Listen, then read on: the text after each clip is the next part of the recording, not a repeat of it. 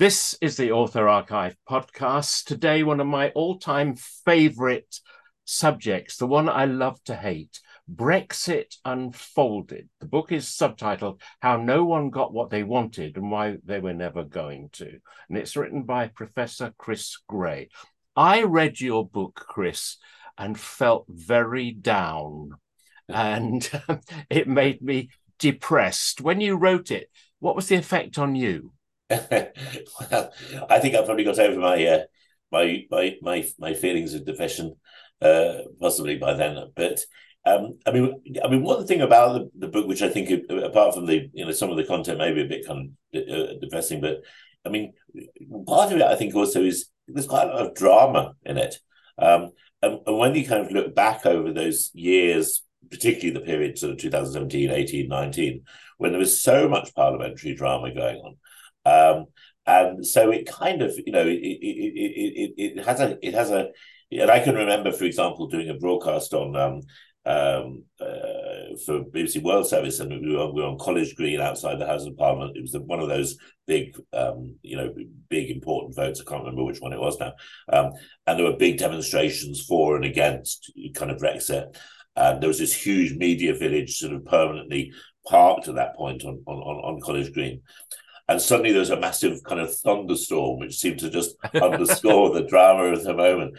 Um, so, you know, so so so so so, so yes, it's it's it's it's it's a depressing story. It's a dramatic story. It's also a very convoluted story, and I think one of the things I hope is quite important about the book is that is that I mean I was following the whole process quite closely throughout because because I started writing a weekly blog about it in 2016. Um, and so I was quite, you know, I, I was quite kind of au fait with the process. But um, but you know, looking back on it now, there were so many twists and turns, so many complexities, and now even a few years later, I kind of feel as if some of that history is being rewritten or forgotten, even by people who were familiar with it at the time. So I hope that the book is a record uh, uh, as well of those things. Well, yes, I mean, and and and sort of major players that I'd I mean, I hadn't forgotten about Dominic Cummings, but he hadn't been in the forefront of my mind for some time. Yeah. As you write about it now and read about it, does it have uh, a sort of feeling of 1066? Is this sort of ancient history? Well, you know, yes, in some ways it does feel like that, doesn't it? And, and, and of course, so many other dramatic things have happened since, you know, in terms of, you know, everything we've had with pandemic and, you know, war and, and, and cost of living and all these kinds of things. But I mean, I suppose, you know, so even though it is only, you know, I mean, it's still only seven years, isn't it, since the referendum? Um, but I guess what I would say about it is that however it seems, we're still living with and will for a long time live with the consequences of those years. And I mean, just to give one example of that, I mean, just just at the moment, just yesterday, um, there was another report saying that uh, the, the, the import controls, the controls on on goods. Being imported from the EU or being exported from the EU and imported into the UK, the import controls are going to be postponed again. So there you've got, you know, one of the kind of key aspects of what Brexit means and it still hasn't been put in place. We've still got, I mean, it's got out to the news a bit now, but we've still got ongoing stuff about Northern Ireland. You know, yes, there's this Windsor framework that was agreed back in January, was it? Um, but uh, the actual implementation of that is still to come. Um, and so, um, and many of the other kinds of effects of, of, of Brexit on, for example, people's holiday travel or on science cooperation, all kinds of things. These are all still playing out now. So yes, it's in one sense kind of seems like ancient history, but it's also the roots of, of what we're living through. Yes, I mean, as I was standing in a queue trying to get into Greece, and our the the, the queue that I was in um, for third party, third third country, third country. was long, yeah. And mm. um, the jolly border guard said, "Well, you voted for it," and you think Uh, no, I didn't, mate. No, yeah. I didn't. Um, uh, um, today, as we talk, Trump is in the news, and we can see that he lies. That's what he does. When you write about the history of Brexit, were we lied to, Chris? well, I try to be very careful about this, uh, and certainly, you know, when it comes to talking about particular individuals, yeah, as to what I would say. Um, I think that you know, I mean, I, I, think there may have been people who were telling, um, who were telling, uh, who were consciously and deliberately kind of telling lies, but I think there were also uh, an awful lot of, uh, of, of of misunderstandings, of myths that had grown up over, in some cases, over quite a long period. Um, you had, you know, sometimes people can become so blinkered by things that that, that, that, one can say they're telling lies, but they're not necessarily telling lies in the conscious sense of deliberately kind of misleading. Um, so that's a sort of a, sort of a fairly sort of charitable answer. But, it, but but but less charitably, I mean, I was looking the other day, for example, at um, at some of the um, vote leave campaign material. You know, giving this kind of incredible picture of how if you were to vote to leave, how it would transform the, the National Health Service, not just because of the money, but you know, that was claimed it would have, but just it was just you know, just generally. Now, you know, I don't know whether we call this this lies, but it was it was it was intensely manipulative. Yes. Now, um, I'm past the first flush of youth quite a long time ago, and I'm of the demographic which is supposed to have voted for yeah. it. I'm of the demographic which is supposed to read the Daily Mail. Um, like watching royal weddings, like seeing Land of Hope and Glory. And I don't like any of that. So, what, what in your analysis, which part of the population actually got this through? Who were they? Well, I mean, I mean, in terms of the in terms of the, the voters, and I should say that the book is, isn't isn't about the vote. Uh, no, isn't about the vote. I mean, I mean, I mean, the book is basically you know the story of what happened afterwards. So it begins on the day after the referendum. Um, but, but, but but but you know, but but, but nonetheless, it's it's it, it's it, it's it's an important question also in terms of the opinion polling now and all the rest of it. Um, and you know, yes, I, I, mean there are clear trends in that in terms of the age. Uh, you know, and, uh, of course, you know there are plenty of exceptions. Clearly, you're, yes. you're one of them. So, you know, whenever whenever you talk about demographic trends, you know, you, you're you're talking about it as a, as a you know, as a, as a, as a, as a, as a general level. In the same way, you know, people, I think, and I think sometimes people a, a, bit foolish about this in a way that you know that we sort of hear oh voters in Grimsby uh, you know their fishing industry is suffering and people some some people on the sort of Remain side said oh well you know they, they shouldn't have voted leave. But of course you know even where even where areas have voted you know 50% 60% even 70% to leave there were still 30% 40% who didn't you know. Um so we have to we have to always always remember that. But yes I mean there was a clear pattern in terms of uh, in terms of it tending to be older voters, in terms of it tending to be less educated voters, and those two things were somewhat somewhat linked because of the fact that, of course, um, you know, the, the, availability of higher education to older people was considerably less than for younger people. Um, it tended to be linked to a, a economic inactivity. Again, those things were linked because if you're older, you'll be more likely to be a pensioner, more likely to be economic, uh, economically inactive.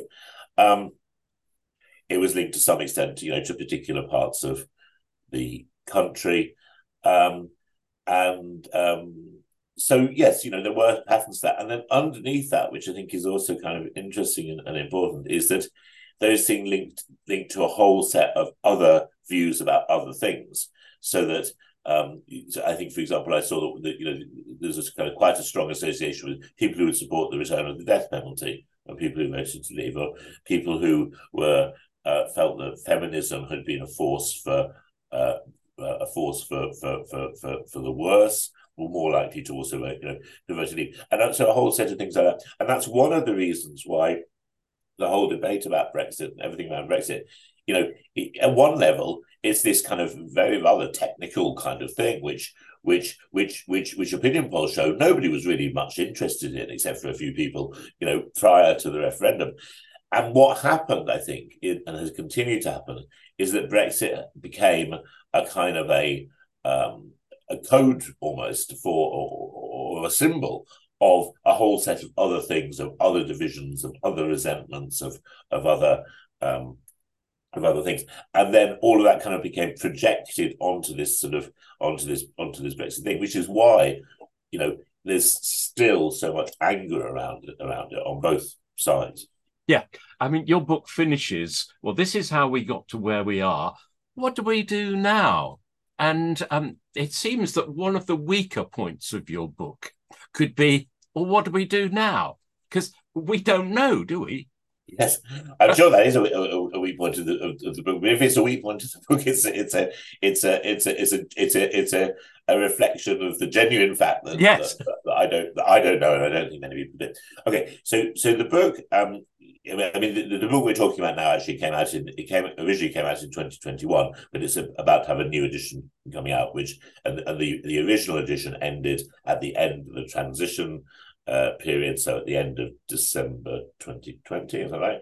Um, and then and then the new book, the new edition of the book, then then sort of tell, includes the story from from from then, uh, so beginning of, of 2021 through to effectively uh, uh, last June, the seventh anniversary of the referendum. Um, and, and and at the end of that, I kind of say, look, the situation is that we're effectively at politically at a kind of an impasse about Brexit because there's a widespread agreement that it's gone wrong. Um, and I think I call the, the, the, new part of the book, uh, you read out the title of the book of the, of the book uh, uh, um, of the original book, sort of saying how no one got what they wanted and why they were never going to. And the new bit is, is is entitled, and now they don't know what to do about it. yes. And what that really is meant to kind of reflect is that, you know, it's very clear, you know, certainly it's clear from the opinion polls um, that um, that people think, uh, you know, for example, um, about 56% of the population think that Brexit was a mistake, and about 32% think that it wasn't a mistake, and the others, which is about whatever it is, uh, don't know. If you strip out the don't knows, about 64%, about two thirds of people, if you strip out the don't knows, think Brexit was a mistake and something like um, I think in the in the book I say nine percent, but there's been a poll since saying five percent, but nine percent or even five percent think that Brexit has been a success. Okay, and and and and this and this spans people from everybody from um, you know I know Michael Heseltine, who you know obviously never thought you know it was always opposed to, to Brexit, right through to Nigel Farage, who said you know, not too long ago, Brexit has been a failure. Now, Farage didn't mean by that, um, and, and, I think you know, some to be fair to him, if we have to be, that, that you know, that some people seized on that quote and kind of said as if he was sort of as if he was saying it had been the wrong thing to do. He he doesn't mean that. What he and most of the other Brexiters mean when they say it's been a failure is that it hasn't uh, is, is, is, that they say, oh, it hasn't been done right. Okay. But so this is the problem because it is we haven't got we've got widespread agreement that it was a mistake, that it's been a failure, that you know all of these kinds of things, but there is no agreement on why that is. So some people would say, well, many people would say, you know, it was it was it was it, it, it, it is exactly what we expected, and it's useless and it's rubbish and it's failed. But clearly, for many of the people on the Brexit side, they would say, well, uh, is because it hasn't been done properly. Now, there's lots of things mixed up in that, and that's why the book is called, um, or part of you know part of the title is is um, is is you know they were never going to get what they wanted, and and I think it's really important to understand that that means a lot of different things. It means you know obviously Remainers didn't get what they wanted, um, but some people who were leavers wanted a very different kind of leaving, um, and the fact that the fact that Vote Leave never specified a form of leaving is really at the heart of everything, which is, I would say, has since happened and since gone wrong. So you've got some people who wanted to leave, but they wanted to leave in a different way. You've got some people who uh, who who wanted to leave because of the promises that were made, and now see the promises were false, and so they are now unhappy. But then I think you've got a group of people, and I would probably put Farage in this camp, and many of the most sort of uh, committed Brexiters, who I think the fact is is that whatever form of Brexit had been delivered, they would have been unhappy, because fundamentally, it's a kind of a politics of grievance. There's nothing that can satisfy. There's nothing can satisfy. They want and it's partly to do with, and I talk about this quite a lot in the book, a sort of an idea of kind of like victimhood. You know, oh well, you know, we are the victims of the elite, and so as soon as you say we're victims of the elite, well, what happens when you win a referendum? Well, you can't be victims anymore because you're victors. You are and the so elite. you've had the result. immediately the result comes through. They, the only way you can square the circle is to say, ah, yes, but now we've been betrayed, so we're victims again. And so that's so that's the kind of the trap that is kind of in. So so then that's a big problem in terms of what you what do you do now when you can't agree why it is. You might agree that it's, that, that it's gone wrong, but you don't agree on why. One of the big problems um, I mean, I I was horrified, and I remain horrified because if you fill in anything, are you a Remainer or are you a Leaver? You've got this stamp now. You've got this divisive stamp. And we do seem to be a society that's riven. It was 4852. It doesn't really matter what those numbers have changed to, it produces discontent and almost hostility. Yeah, and you know, I mean, I think it's still the case that in plenty of families there are people who are, you know, not on speaking terms because of, uh, you know, because of the vote and, and all this. I mean, I suppose to some extent we can expect that to kind of, it probably already has sort of dissipated, a, you know, a, a little bit over the years, and it will probably continue to dissipate because going back to what you said about about the demographics of the vote, of course, the reality of that is um, this is they're all dying off, but you know, it, to the extent that they were older, you know, and then obviously new younger people who were too young to even have the vote, you know, they by definition are not sort of you wouldn't kind of characterize them as leavers and remainers per se, because you know, because they were not voters.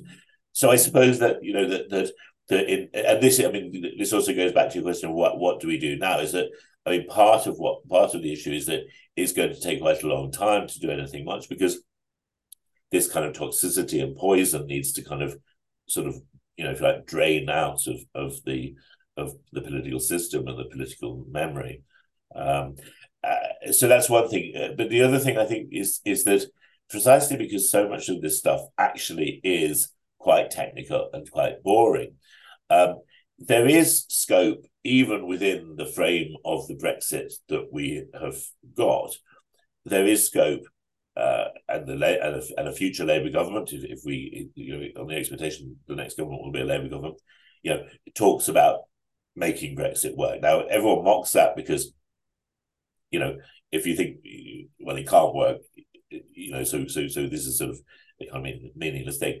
But I think it's not entirely meaningless in the sense that even in the context that we have got, there are some things that you could do to soften some of the edges not really to shift the dial of the damage, but I mean to give a kind of concrete example, which the Labour Party appear to be committed to, is that they are talking about um, they are talking about um, uh, what in the jargon is called dynamic alignment of sanitary and phytosanitary regulations. Now, nobody cares about it. Oh, I mean, many people who know about it care about it, but but but but in terms of this issue of political toxicity, this just is not this is just not what people are talking about, you know, and they, and they never were. Um, but what it effectively means is is is is um, is not just keep not just sticking with EU regulations and EU standards as regards um, animals, plants, foodstuffs, and so on, but but crucially committing to stick to them. Okay, so because at the moment we've got this crazy situation where we've basically still got the same standards as the EU. But because we're not in the single market, we have to have border checks. Now, if we were to commit, and the EU have offered this, if we were to commit not just to currently having the same standards, but to but to matching and changing and keeping in lockstep with the EU standards as they change, then we could get rid of a whole lot of, of, of the checks on the border. Uh, and that would also be very helpful in terms of Northern Ireland, by the way, you know, because a lot of the checks relate to these regulations.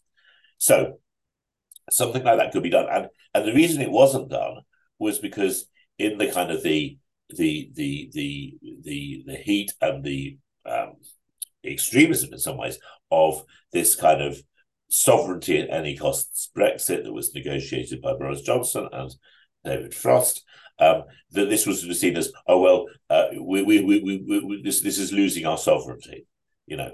But actually, you know, the whole this whole thing was an illusion illusion anyway about sovereignty and regulation, because the reality is is that over most things, not just sanitary and phytosanitary, over most things, UK regulation UK regulations remain the same as European regulations.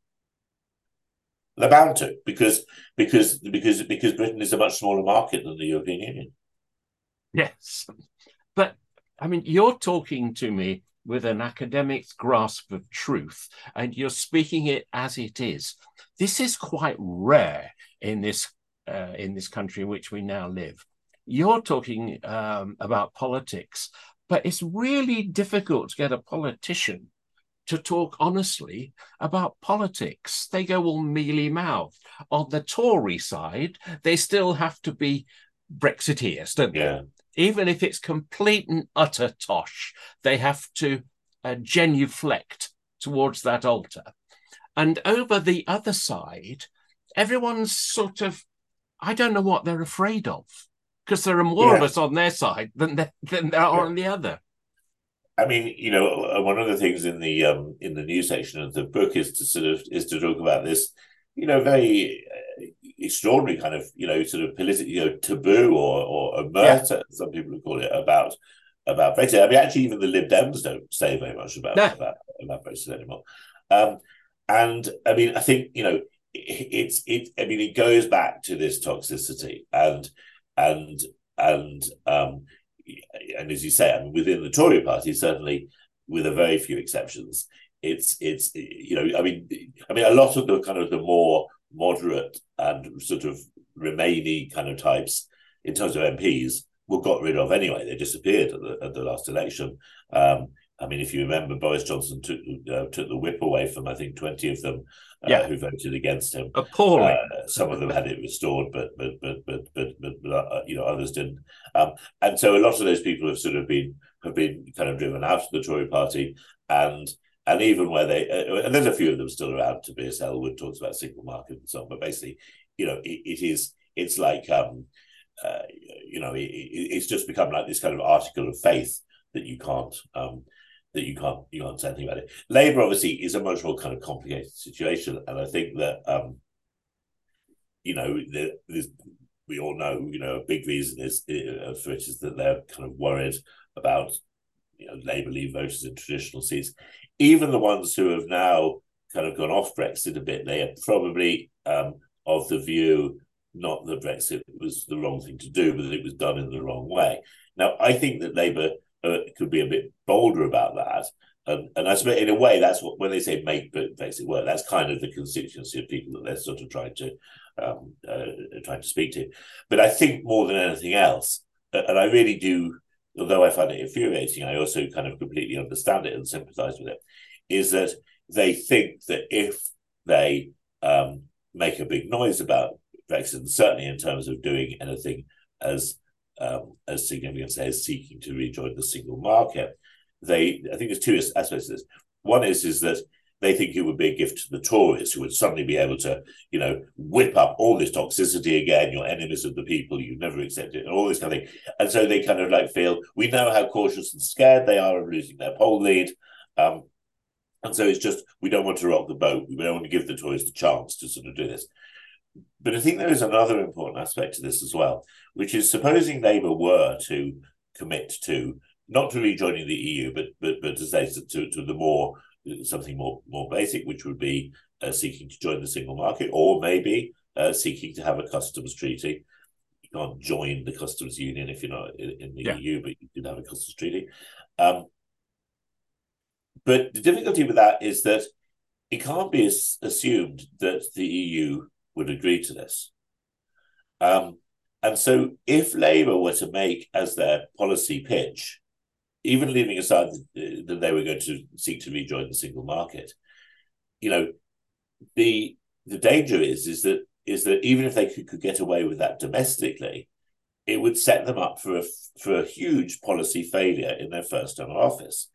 And I, the reason I say that is because um, is because is because from an EU perspective, the idea of Britain doing a customs treaty or joining the single market is not really viable unless there is a sustained cross-party consensus for yes. it. Because otherwise, and, and obviously this is even more true for the idea of rejoining the EU, um, but just for but even on the on the issue of single market, it would be um, and of course what would come with the single market would be freedom of movement of people. So that whole debate would get opened up again and so on and so forth. Um, but, but but but but just from an EU perspective, you know, going through the whole process of accession into the single market, and what then five years down the line you get a revived Tory party who says no, no, we're coming out again. You know, um, so I think that so I understand um, what Labour's position is on this. I mean, I think some of the language they've used has been a bit unfortunate. To, so saying, "Oh, you know, you know, single market is never going to happen." Don't think that was particularly kind of necessary. But again, you can understand why because if they give even a hint of anything different, they know that they're going to be monstered by the Tories and monstered by the by the Tory Tory media as well. Has this whole process, and you've categorized, you, you've catalogued it almost day by day has it sanctioned our country um, to become more illiberal? Has it made that okay?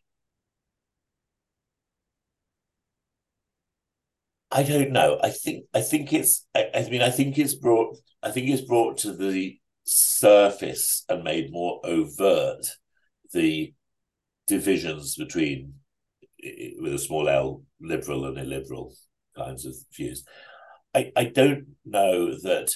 Um, I mean, in many ways, you know, a lot of the ways that the, the, the, the, those debates are going on now, in terms of you know, in terms of of of of uh, you know woke politics and, and all this and and and, and uh, all this kind of thing. I mean, you and I are both kind of old enough to to I can certainly remember all through my my childhood and beyond, you know, people talking about, you know, oh, political correctness gone mad, and you know, the silent majority never get heard, and you know, all of these kinds of things. Um, and I and that isn't and that isn't you know that, that isn't really kind of you know particularly kind of of, of new. I don't think. Um, it's maybe given a certain um, added a certain kind of coarseness to the the, the, yes. the, the way those things are talked about. Um, but whether whether any of that is is is fundamentally new, I don't know. I mean, I, I think that you know, I mean, a bigger question, or not necessarily bigger, but a kind of related question, is to do with you know some of these things that we can going on can see going on in relation to the Brexit debate and the allied things around you know around um, uh, you know yeah wokers and whatever.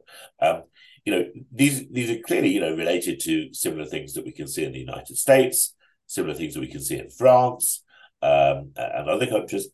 And I think that a lot of that is to do with the here we see what happens when industrial countries deindustrialize.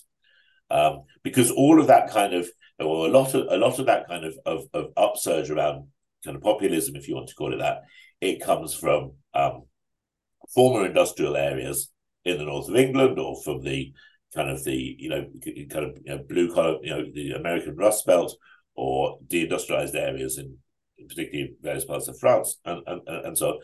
And I I guess you could kind of say that that that that, that, that somehow we have not that we have not created a politics which have kept, which has kept up with that uh, transition, if you like, from from from from a, from a, a, a, manufacturing and industrial world. You know, what do you do with and and and those then are, are people who then will kind of say, um, you know, well, we we want to go back to how things were, and and and, and one of the kind of the tragedies and also uh, uh, manipulations of the uh, Brexit kind of camp uh, and, and, and, the people who campaigned to leave was this was was was, was, was that most of these people, many of these people, were very much on the kind of the free market right. You know, they they they they they don't didn't give a damn about deindustrialization or um, or, or or or the condition of of of you know of working class people in the north of England. They were just making use of that. Chris, this book, Brexit Unfolded How No One Gets What They Wanted and Why They Were Never Going to. One of the things that's kept your life going is writing about it. Do you, do you see that there's going to be enough grist to the mill, food on the plate from the Brexit plate to keep you going? Well, that's a really, that's a really, a really great question, and a really um, and one which, which, which, which, which is very personally uh, difficult in a way. And one I'm, I'm because because there's the book, and that's one thing. But I write the weekly blog, um, and and that is an awful lot of work. Um, it's, I mean, I mean, most typically I post on Friday morning. It's about three thousand words long. Um, but it's very tightly kind of packed with references to to to, yeah. to media and other kinds of reports. Um, and often it involves looking at a particular policy area that I maybe I don't know much about, so I have to spend a lot of time kind of looking it up because accuracy is important to me. There's there, there's so much misinformation, and it doesn't just come from Brexiters. There's plenty of people on the Remain side who also uh, who also say all kinds of, of, of, things which are which are not which are not true. So it's a lot of work. Um, and so it probably takes, you know, I mean, it, I mean, it's not quite a full time job, but it's not far from it. And I've actually taken a break from it this summer because um, things tend to go a bit quieter in the summer politically, although there's always stuff going on. Um, and um, it has been, you know, quite liberating in a way, not to have this sort of, you know.